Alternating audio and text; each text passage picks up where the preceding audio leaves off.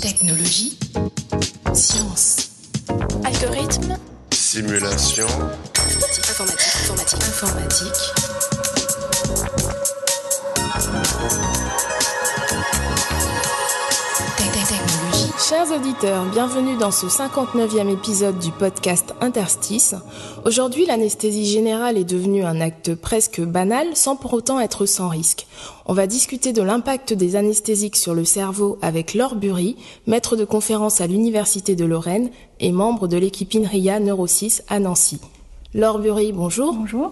Vous vous focalisez dans vos travaux sur l'anesthésie générale et pas sur l'anesthésie locale. Pour quelle raison? Parce que l'anesthésie locale, on sait déjà comment elle fonctionne. Elle agit au niveau des canaux sodiques euh, des neurones, donc ce qui va bloquer l'émission euh, des potentiels d'action, c'est ces fameux pics euh, qu'on retrouve dans l'activité des neurones quand ils sont stimulés. Donc là, ça bloque la transmission du signal en quelque sorte. L'anesthésie générale, elle, on voit moins comment elle agit au niveau des neurones. Elle agit aussi sur une population de neurones, sur un ensemble d'éléments et on ne maîtrise pas à ce niveau-là. Donc les anesthésiques vont agir sur le cerveau et faire effet ensuite sur l'ensemble du corps? Oui, donc à la différence des anesthésiques locaux qui vont être appliqués à un endroit et vont empêcher la transmission du signal à cet endroit-là, les anesthésiques utilisés en anesthésie générale, eux, vont agir sur le cerveau parce qu'ils vont être transmis euh, par le sang euh, qui arrive au cerveau. Et donc ça va modifier la communication entre les différentes aires cérébrales. Et on suppose que c'est comme ça que le, le patient perd conscience que ça joue sur euh, le réseau qui gère la conscience notamment, qui gère euh, donc euh, les entrées qu'on va récupérer de l'extérieur, l'ouïe, la vue, on a vu, on a généralement les yeux fermés, donc la question ne se pose pas. la mémoire aussi. On suppose que les patients ne sont pas capables de se remémorer non plus, ce qui n'est pas complètement vrai d'ailleurs. Ça arrive que des patients se souviennent de ce qui s'est passé pendant leurs opérations ou autres ça peut arriver. on s'est rendu compte que certains patients développaient comme des troubles post-traumatiques, donc euh, des difficultés à s'endormir, des cauchemars.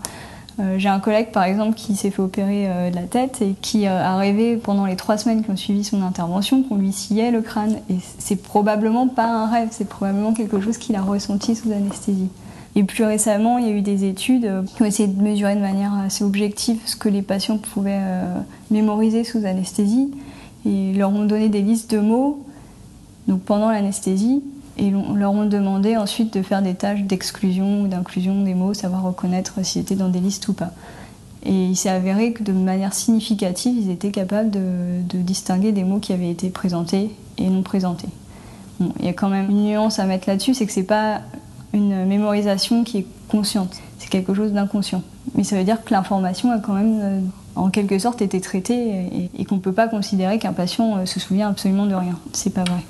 Enfin, pas toujours vrai, en tout cas. Donc, dans l'équipe Neuro6, vous cherchez à mieux comprendre ce qui se passe dans le cerveau pendant les anesthésies générales, puisque, comme vous nous l'avez dit, on ignore encore beaucoup de choses sur le sujet. Alors, comment procédez-vous? On peut faire des observations. Si on enregistre des électroencéphalogrammes euh, sur le patient, donc c'est des électrodes qui vont mesurer l'activité électrique euh, du cerveau et des neurones, on va voir qu'il y a des changements euh, dans les oscillations que génère euh, l'activité de ces neurones. Donc, euh, par exemple, sur la partie frontale du cerveau, on va observer qu'il y a davantage d'ondes alpha, donc c'est des, oscillations qui sont relativement rapides. à l'arrière du cerveau, elles vont au contraire diminuer, ces oscillations, donc elles vont être très lentes. Et ça, c'est des choses qui vont être caractéristiques de la perte de connaissance chez le patient. Au-delà de la compréhension du phénomène physique, si on peut dire, quel est l'objectif de vos travaux? Donc au-delà des mécanismes, puisque c'est vraiment le but euh, de nos travaux, ça va être de pouvoir développer des méthodes de détection euh, plus pointues des différents états euh, du patient sous anesthésie, parce qu'on peut détecter différentes phases. Il peut y avoir une phase de sédation légère. De sédation, c'est-à-dire? Le patient est endormi, il n'est pas forcément complètement anesthésié, c'est le type d'état qu'on va souvent rechercher pour des césariennes, par exemple, parce qu'on ne veut pas qu'il y ait un impact trop important sur euh, le fœtus. Donc on va limiter euh, l'injection de produits et le patient est dans un état second. Et des objectifs à plus long terme? Selon les collaborations scientifiques, ça pourrait permettre d'aider à modifier des molécules qui soient existantes ou à en designer de nouvelles pour avoir des effets euh, plus ciblés. Pour l'instant, on ne travaille pas encore à cette échelle parce que ce sera vraiment travailler à l'échelle moléculaire, mais on peut imaginer que si on a compris comment euh, les anesthésiques euh, actuels agissaient sur le cerveau, on pourrait éventuellement modifier pour, euh, pour essayer de limiter les effets secondaires. Donc concrètement, comment peut-on mesurer aujourd'hui l'impact des anesthésiques sur le cerveau? Alors les impacts, on va les mesurer essentiellement à des niveaux macroscopiques. Donc je parlais tout, tout à l'heure d'électroencéphalogramme. C'est essentiellement le genre de choses qu'on va pouvoir mesurer. Donc on, on va remarquer des oscillations qui sont présentes dans ces, euh, électroencéphalogrammes qui sont différentes de celles qu'on enregistre euh, chez un patient qui est éveillé. De quelle manière utilisez-vous les électroencéphalogrammes?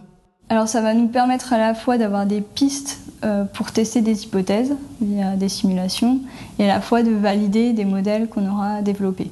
On va se servir donc de ces électroencéphalogrammes, mais on va se servir aussi de données euh, physiologiques, donc des choses qu'on aura euh, donc cette fois enregistrées à, une plus petite échelle, donc à l'échelle du neurone, généralement sur des animaux parce qu'on ne le fait pas sur, euh, sur des humains, même, même, in vitro, on va le faire, donc sur des, des, morceaux de cerveau extraits de l'animal. Ah oui, d'où le fait de ne pas le faire sur des humains. Donc là, on va mesurer ce qui se passe, les actions vraiment plus chimiques des anesthésiques et on va essayer de mettre ça en, relation avec les observations macroscopiques dans les électroencéphalogrammes. Et donc notre travail, c'est de comprendre ce qui se passe entre les deux échelles. Quels sont les mécanismes qui sont mis en jeu et qui permettent, euh, à partir d'un effet chimique, d'avoir une perte de connaissance, euh, par exemple. Quel est le rôle de l'informatique dans cette problématique? Alors le rôle de l'informatique, ça va être de, euh, essentiellement de faire de la simulation de phénomènes qui sont difficilement observables à certaines échelles. Donc ça va être par manque d'outils euh, actuellement, d'outils expérimentaux pour mesurer l'activité euh, à cette échelle. Donc là, essentiellement, l'échelle dont on parle, c'est l'échelle de quelques milliers de neurones. Donc on a plusieurs euh, dizaines de milliards de neurones dans le cerveau, donc on, voit que c'est bien une échelle intermédiaire qu'on appelle l'échelle mésoscopique. Et avec la simulation, l'intérêt c'est qu'on peut à la fois contrôler donc, des paramètres qui vont être à l'échelle microscopique, donc ce que je parlais des actions chimiques, et observer ce qui se passe à l'échelle macroscopique quand on modifie les propriétés microscopiques, en développant des modèles qui permettent ensuite de, faire des simulations. C'est en quelque sorte de l'expérimentation numérique. Donc là, on a parlé du numérique, mais d'un point de vue mathématique, j'imagine que vous faites des calculs. Oui, donc l'idée de, l'analyse mathématique, c'est qu'on va partir d'un modèle, donc d'équations. On va y ajouter un phénomène, par exemple une oscillation, et on va regarder euh, par du calcul euh, analytique comment ces oscillations vont changer le comportement du système. Ça se différencie de la simulation parce que la simulation, on va appuyer sur un bouton euh, qui, calcule lui-même les équations du programme et, on ne va pas faire d'analyse vraiment des équations en elles-mêmes. Ce que j'ai du mal à distinguer, c'est qu'on aura plus d'éléments via l'analyse mathématique que via la simulation.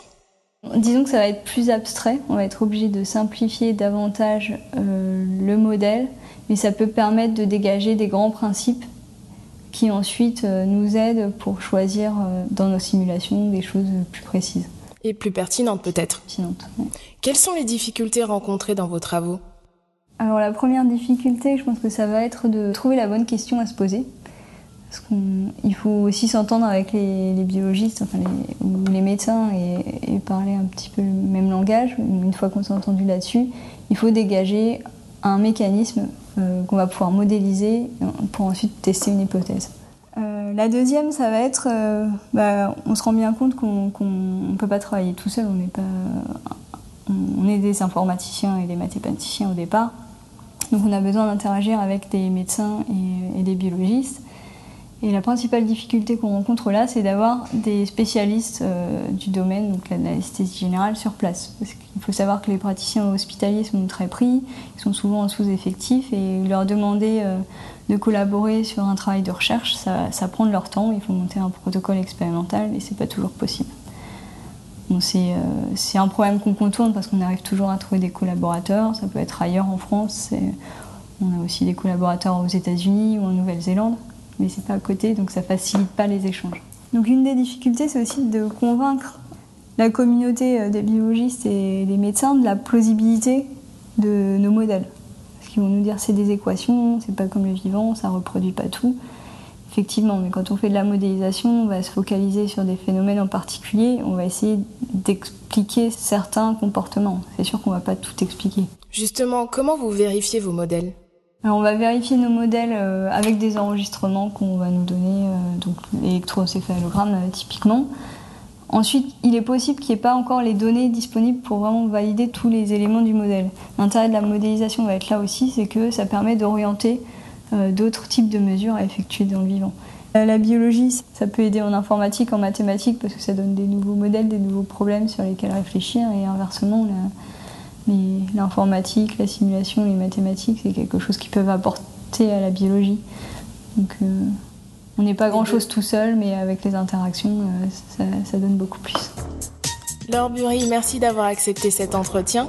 Chers auditeurs, à la prochaine et n'oubliez pas les sciences du numérique sur Interstice.